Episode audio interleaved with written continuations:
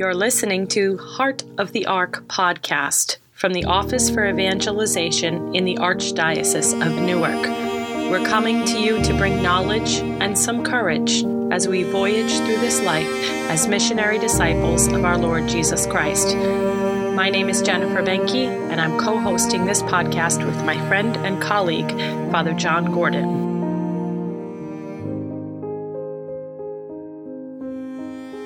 Hello and welcome to the Heart of the Ark podcast, the podcast from the Archdiocese of Newark Office for Evangelization. My name is Jennifer Benke, and I'm joined today by my friend, my colleague, my spiritual advisor for all things, Father John Gordon. Thank you for being on the podcast again. It's been a while. Yes, it has, Jennifer, and it's it's good to be here. I am so thrilled that we do this. Uh, we, you, basically uh, drive this engine of the podcast, for which I think it has been such a great blessing. I love to be able to point it uh, out to others. I love hearing people speak about hearing the podcast and getting life from it. So thank you for all the work you do, the various guests you bring on, and I am glad that we are able to have this conversation because I love to hear about what you've been doing uh, with some of these podcasts and then see how we can uh, together go deeper in the truth that they invite us all to. Well, thanks. Thanks for that, Father. Um, so, recently, uh, the, our most recent episodes, we spoke to Cheryl Riley, who also is somebody who works with you for you, but we all work for Father. We all work for Father John. Um, but but um, and you know, Cheryl had this. We had this great conversation about even when she's afraid that the perfect love of God has driven out the fear in her heart, even when in all throughout her ministry, and and the mercy of God has been the overwhelming uh, gift that she has received, and that then she wants to turn around and bring others to understanding of. And that's how the Mercy Houses have grown forward. And that's just, it's so beautiful and inspiring to see her work. it is truly. And it also reminds us that passage from, I think it's 1 John, that the opposite of love isn't so much hate as it is fear. Yes. Because fear makes us draw into ourselves, makes us very, very introspective and not thinking about others. And only Love can cast out that fear, a perfect love of which we are incapable. And thanks be to God, it's not about our love for one another. It's about the perfect love that Jesus is not that just Jesus, but Jesus is as the very embodiment of the Father's love, and that it does drive out fear. It does strengthen us. It does encourage us, and it does empower us. And and you know, God bless Cheryl because the work that she does, uh, there's plenty of reason to fear hmm. because of either where she does it or the kinds of ways in which it's attacked, or just the exhaustion that is on her person. And yet, there's a relentlessness that she has that's not just on her personality, which is very strong in itself, but a personality personality inflamed with God's love. Amen. Amen. Um, we heard that also uh, recently. Um, from one of our other colleagues who's just stepped away um, to retirement is Andy Schaefer. Yes. God, uh, what a what an ex- a wonderful example of really understanding God's love and then using that to inform your life. Archdiocese. This would be a good apostolic success. Now he's retired. I know he's going to be going to Africa. I think on a safari, if I'm not mistaken. But if we can get him on a podcast, yes. about uh, his ministry with Catholic cemeteries of almost 40 years and his vision of it as an evangelistic arm of the church and his eagerness and the, the very Andyisms that they talked about were also positive and upbuilding.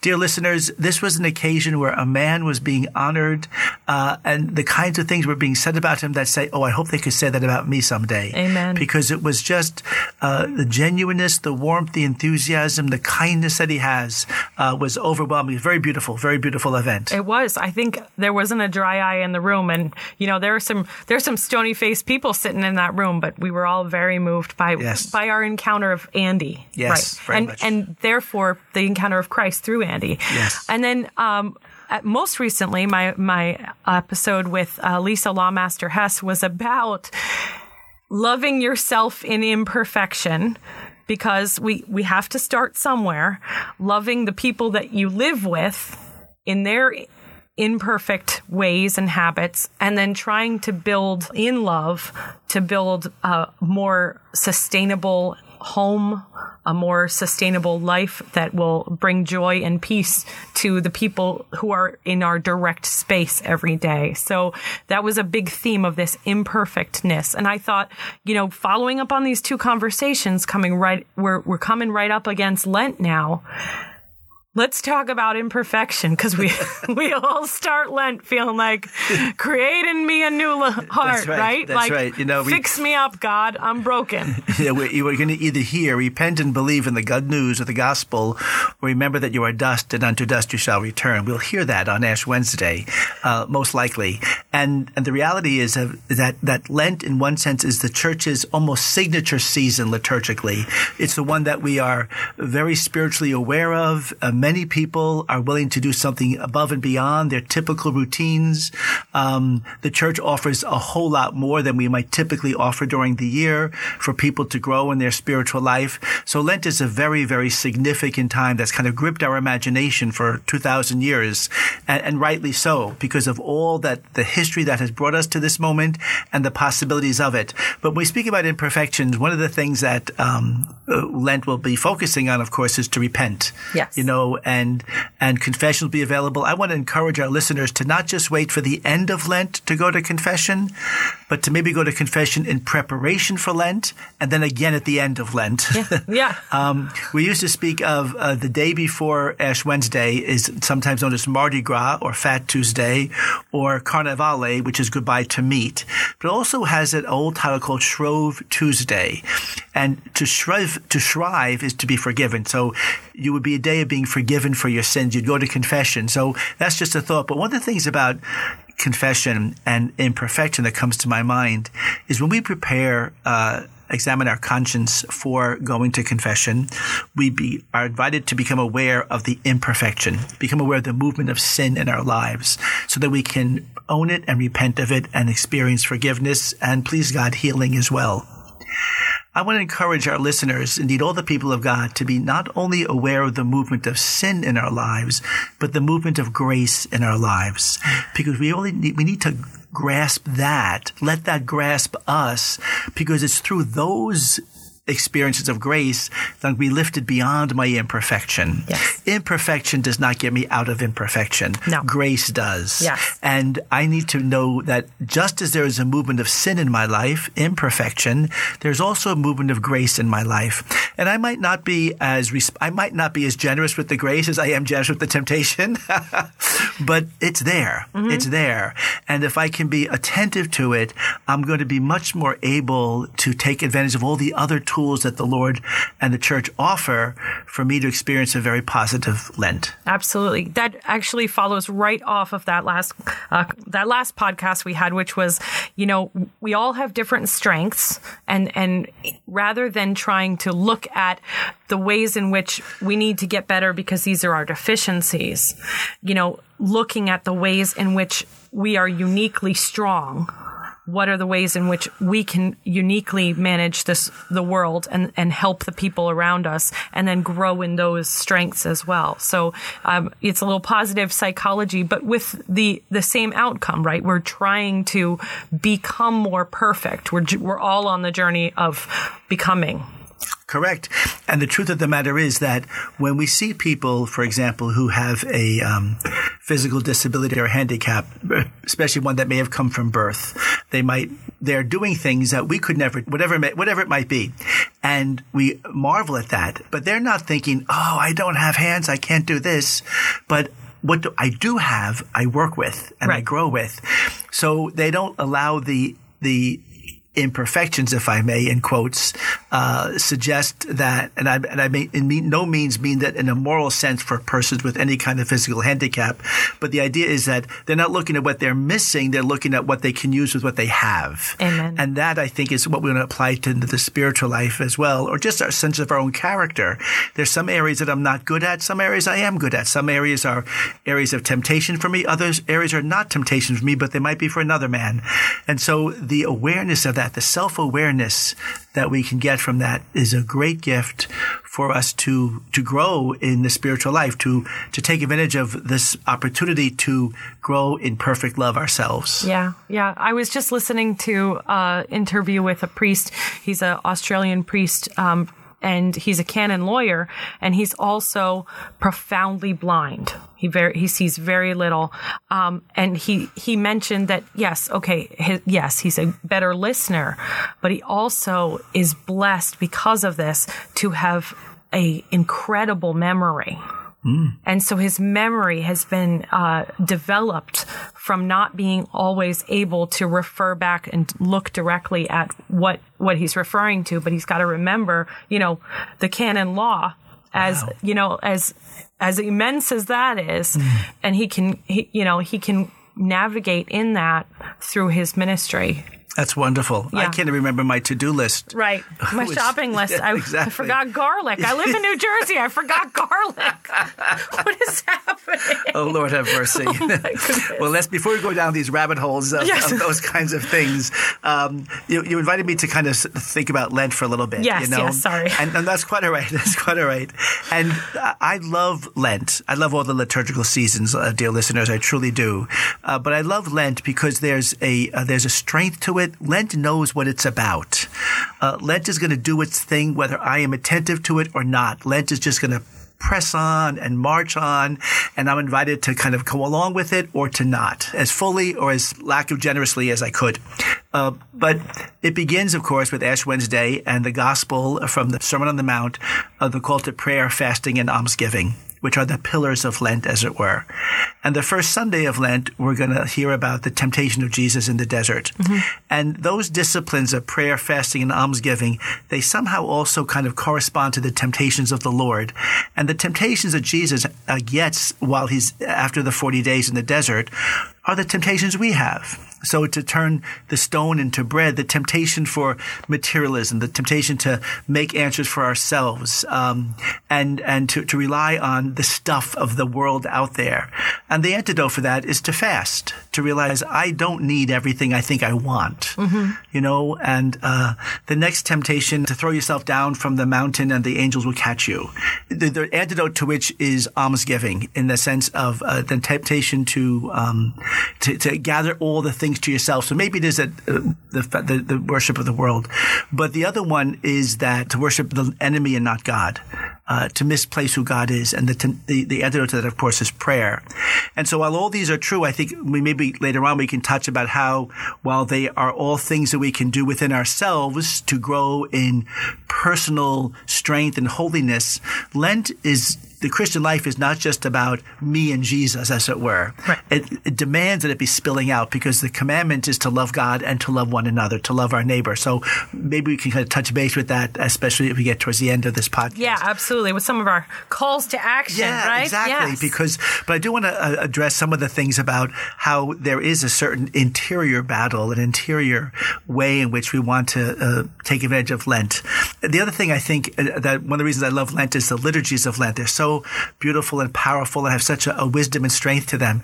And although the liturgy is not primarily pedagogical or about teaching, it has a pedagogical uh, element to it, especially in Lent.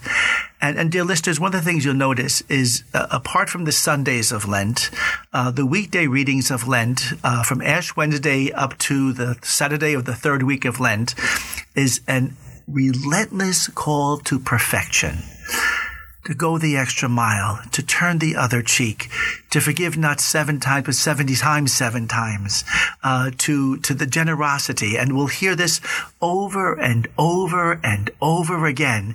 And it will drive you to a relentless, almost discouragement.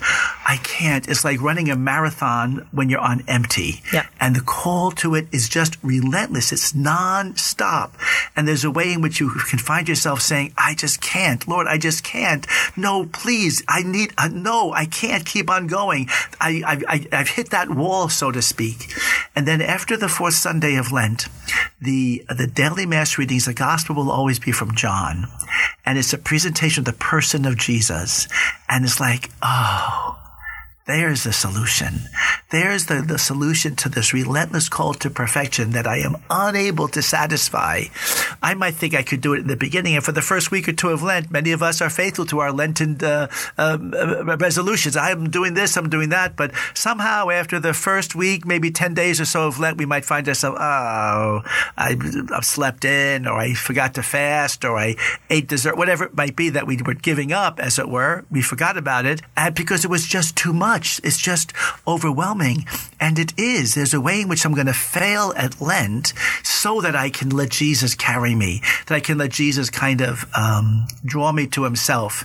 And so I think that's a very wonderful aspect of how Lent is this uh, teacher, as it were, uh, to help us recognize our need for the Lord. Like we should fail at Lent. I think so. Especially in, in setting our goals, right? So we don't want something that's so easy to do. It's so easy to say, oh, that lifts right out. Well, then that's not really, that's not going to be a, a transformational right. practice for 40 days, right? Correct. Like we want something that's really going to, it's going to challenge us, but we also don't want something that's so difficult right. to accomplish that there's no hope of it and you're constantly feeling like you're behind the eight ball. That's, that's just right. that's just untenable and and it's not good it's not good for any part of your body, right? Your body, soul and uh, emotions. You're just always going to feel sh- uh, shame, and which is not what God calls us to, right? That perfect love drives out fear, right? Exactly right. And so the realization is that there's that sweet spot in Lent, as it were,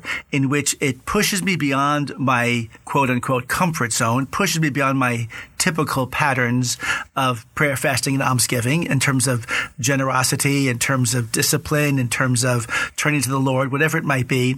And uh, at the same time, it's not like I'm going to climb Mount Everest tomorrow. Right. You know, um, so there is a way in which, th- but so that's why the relentless call to perfection is one in which I do this, but it's at a great price, and it's a price that is unsustainable. It seems to me, until I realize, oh, I'm I'm not alone here, and and that brings us to I think another aspect of Lent, which I think is also very important, and that's is a, an awareness of the history of it, so to speak. So, from my understanding, Lent began as a time of preparation for the catechumens uh, who were to be baptized at the Easter Vigil, at the Easter sacraments. Um, and so they would be baptized and confirmed and receive the Eucharist, uh, the adult baptismal ways in the early church. So the time of Lent was a time of immediate preparation for them. And then it kind of grew as an opportunity for the whole church to have like almost a spiritual retreat in preparation for Easter. But more than just, not more than, but in addition to, and perhaps, uh, very, very uh, wonderfully aware of for ourselves is that Lent is our own retreat, as it were, as a people of God in preparation for the renewal of our baptism promises that will make it Easter, either Easter Vigil or Easter Sunday. And so that's a wonderful uh, reality uh, that we're invited to recognize all the time. Now that we have the holy water back in the fonts, for example, in the church, when we come into the church or leave the church, we bless ourselves with that holy water. It's a reminder of baptism mm-hmm. that, that I'm strengthened that baptism.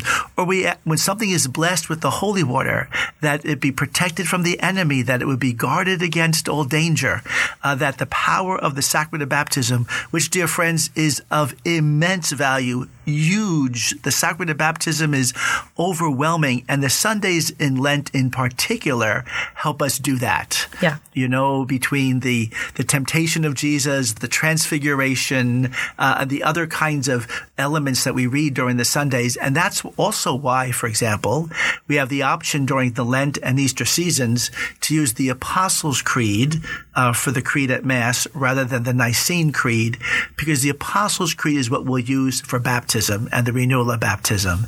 And so it kind of prepares us. We get used to this prayer. And yes, I believe, I believe, I believe.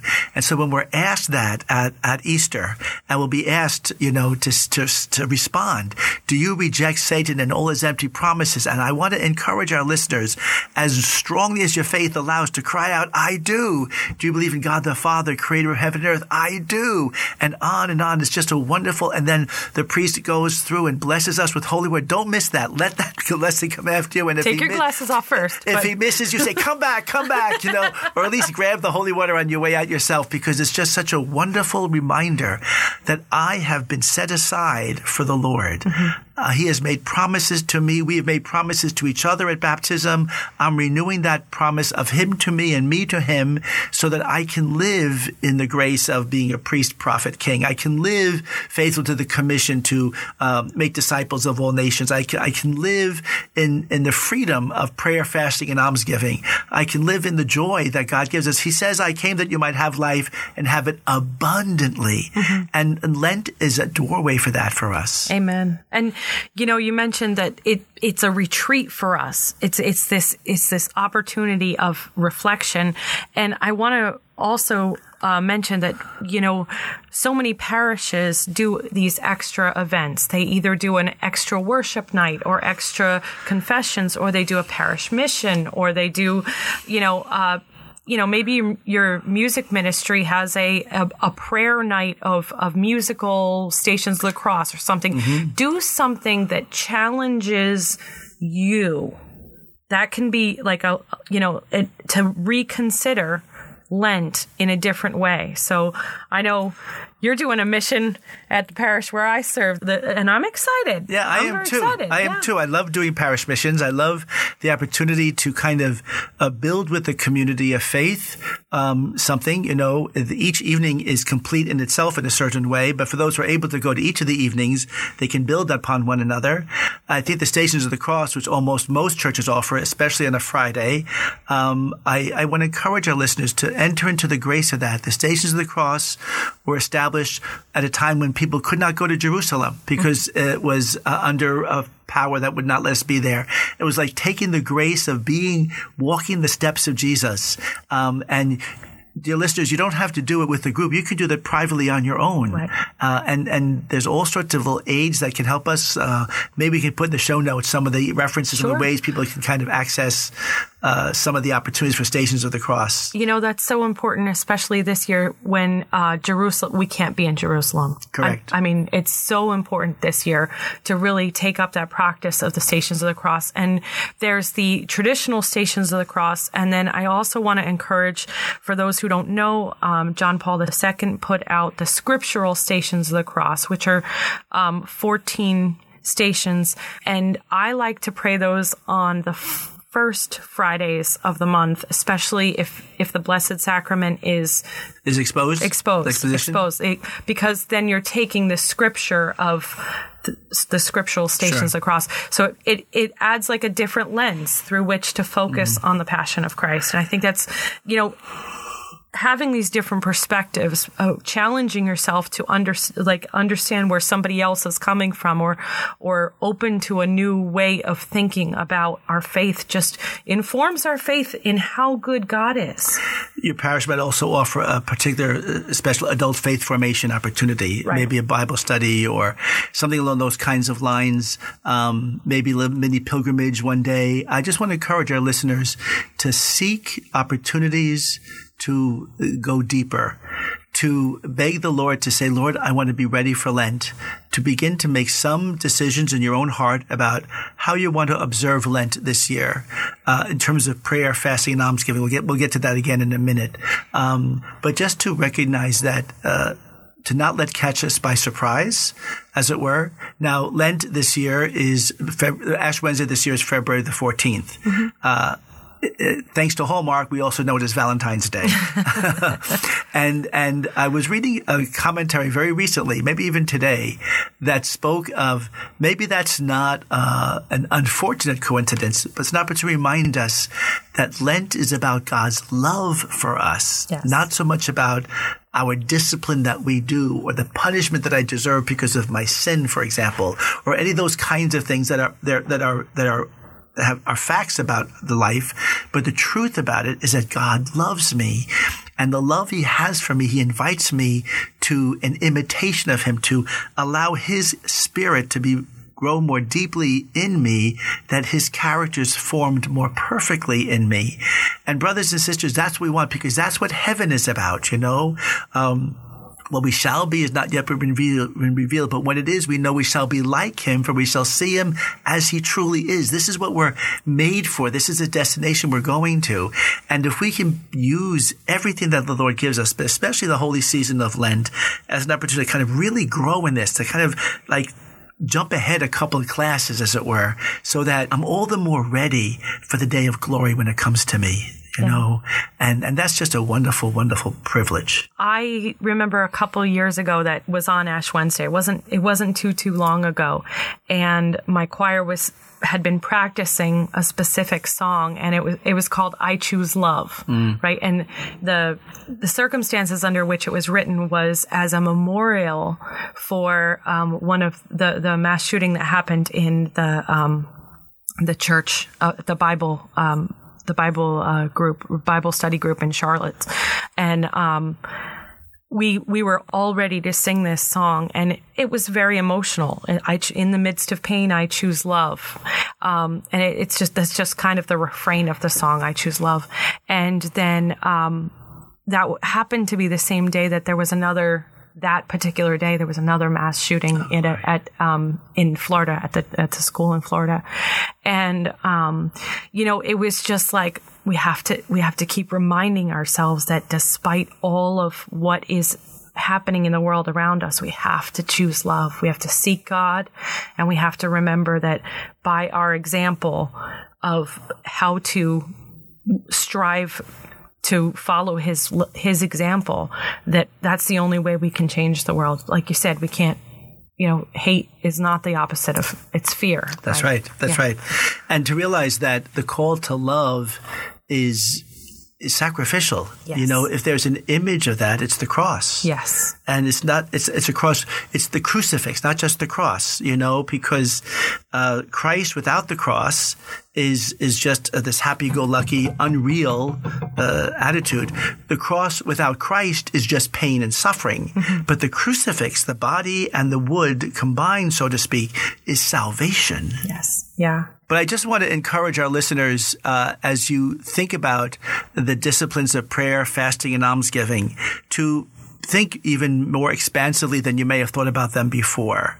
So prayer isn't just saying more prayers or doing more devotional things, although those are certainly very worthwhile and good, good things to do.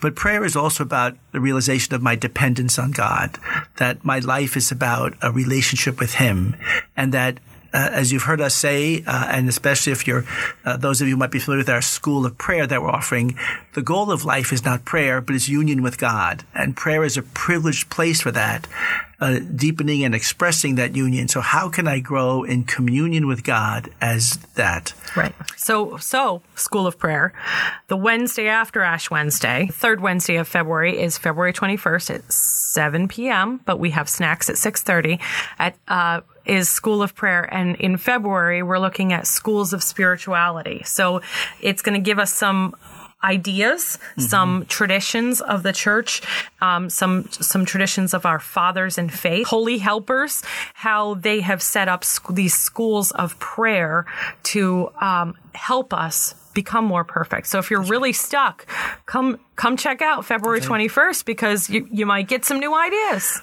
Or you might come you might start you might go to the Bible study in your parish. Right. Or if there's a prayer group in your parish, you might start going to that. Or there's adult faith formation about prayer or the spiritual life, a way which we grow in our love and our knowledge of God. Right. You know, and and then fasting isn't just missing a meal. Uh, there are certain disciplines for Lent in terms of uh, fasting and uh, abstinence, and your parish bulletin will have information about it probably this Sunday uh, before Ash Wednesday.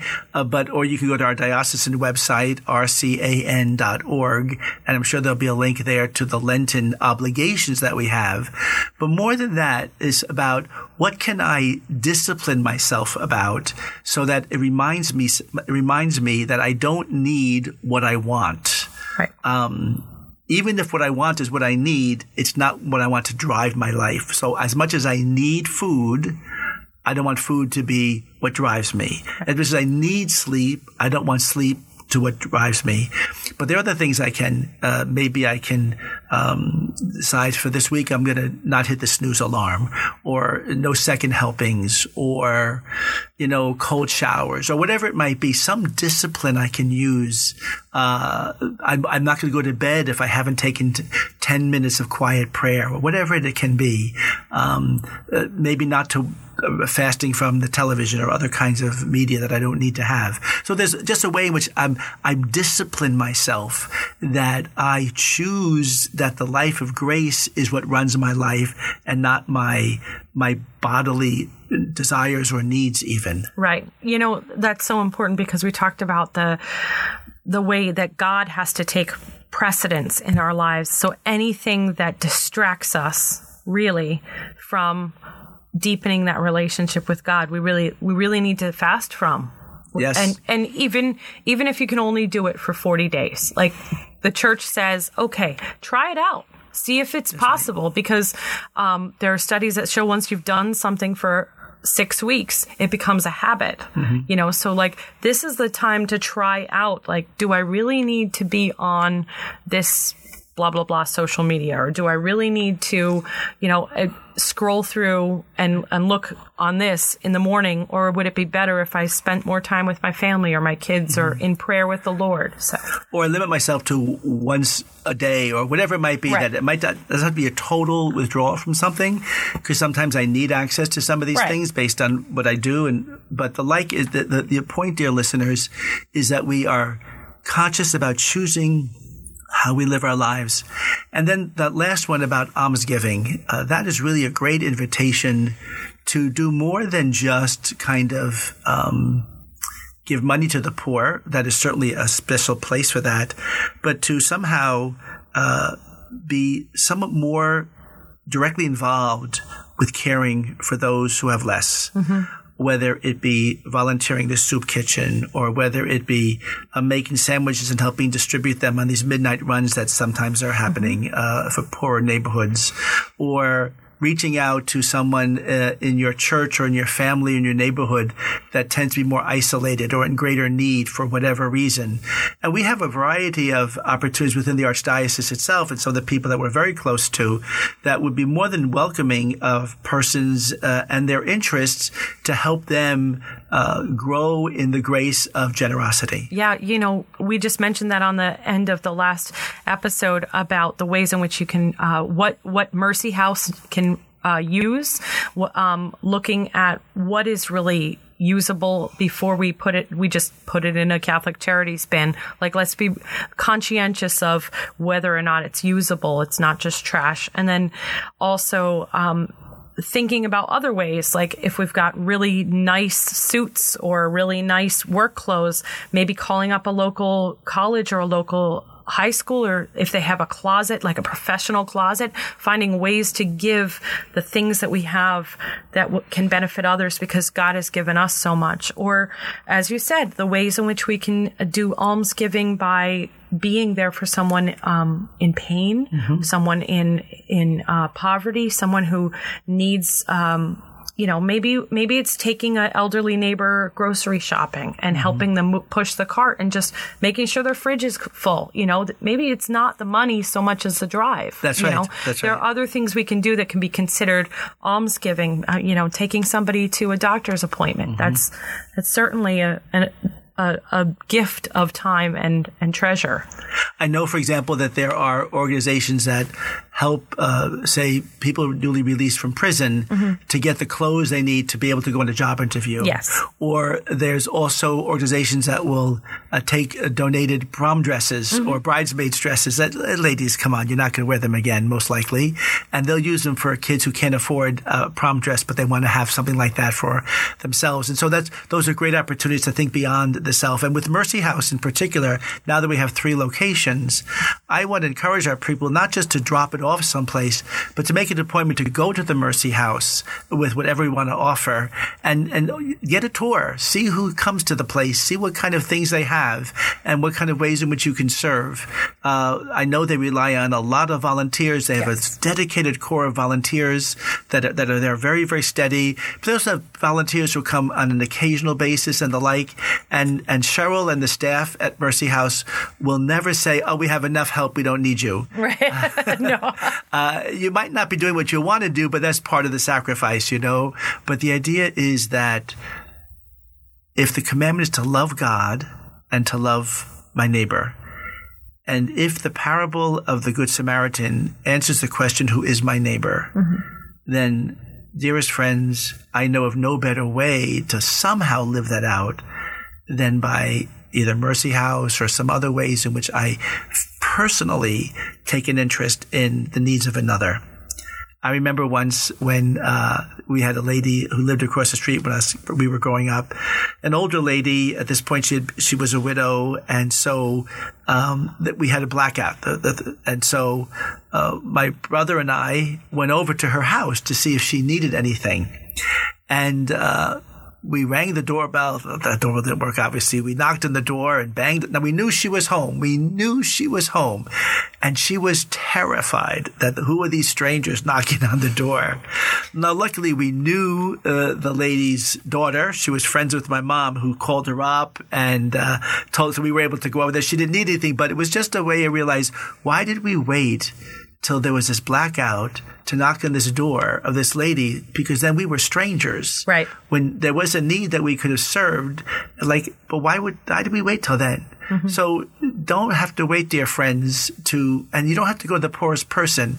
If you have a neighbor that you don't even know who they are, knock on their door, say hello, invite them over, or invite yourself over. The, the Zacchaeus ministry, you know, Jesus to Zacchaeus. I'm going to stay at your house today. You know, I'm going to come to you and have a. Co- I'll be the coffee, uh, but. Uh, whatever it might be, just to realize we're not alone and help other people to realize they are not alone. Yes. Or the pruning shears, right? To get Zacchaeus out of the out of the no um i just i i think that that's so important and you know it's not only these uh, it's it's not only that like the doing of the good is helpful to the person who receives it. I just I want to share that I was part of a ministry. We uh, we we made room in a in one of our uh, properties to accept uh, refugees in, and that ministry has kind of gone by the wayside because of the ways in which immigration has changed.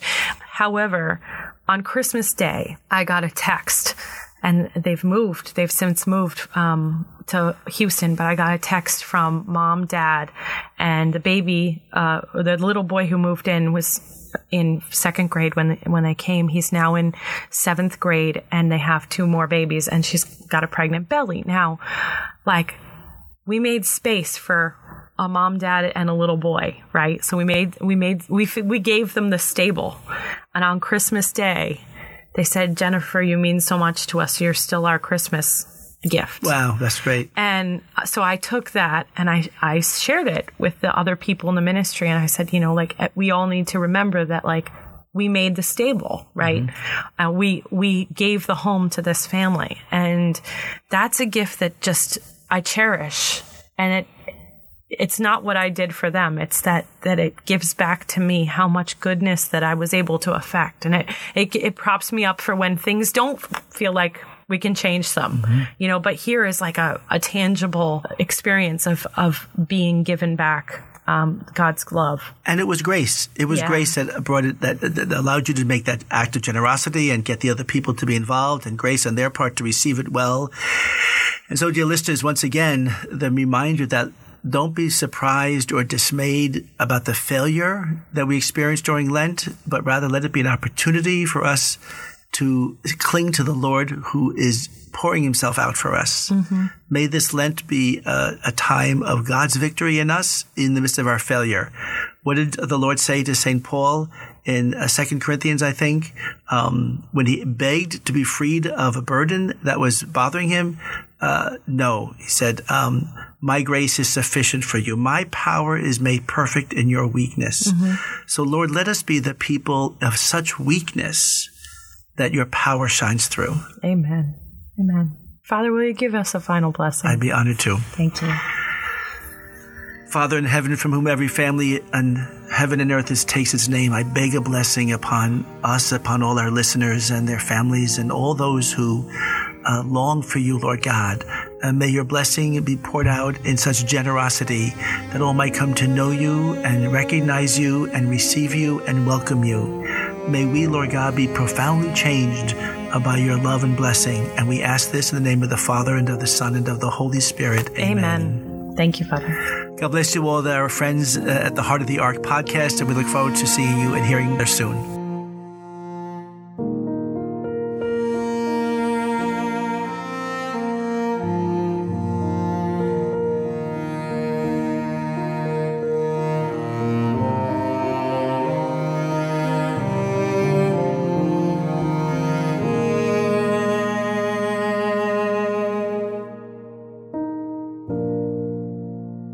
Heart of the Ark podcast is an initiative by the Office for Evangelization at the Archdiocese of Newark.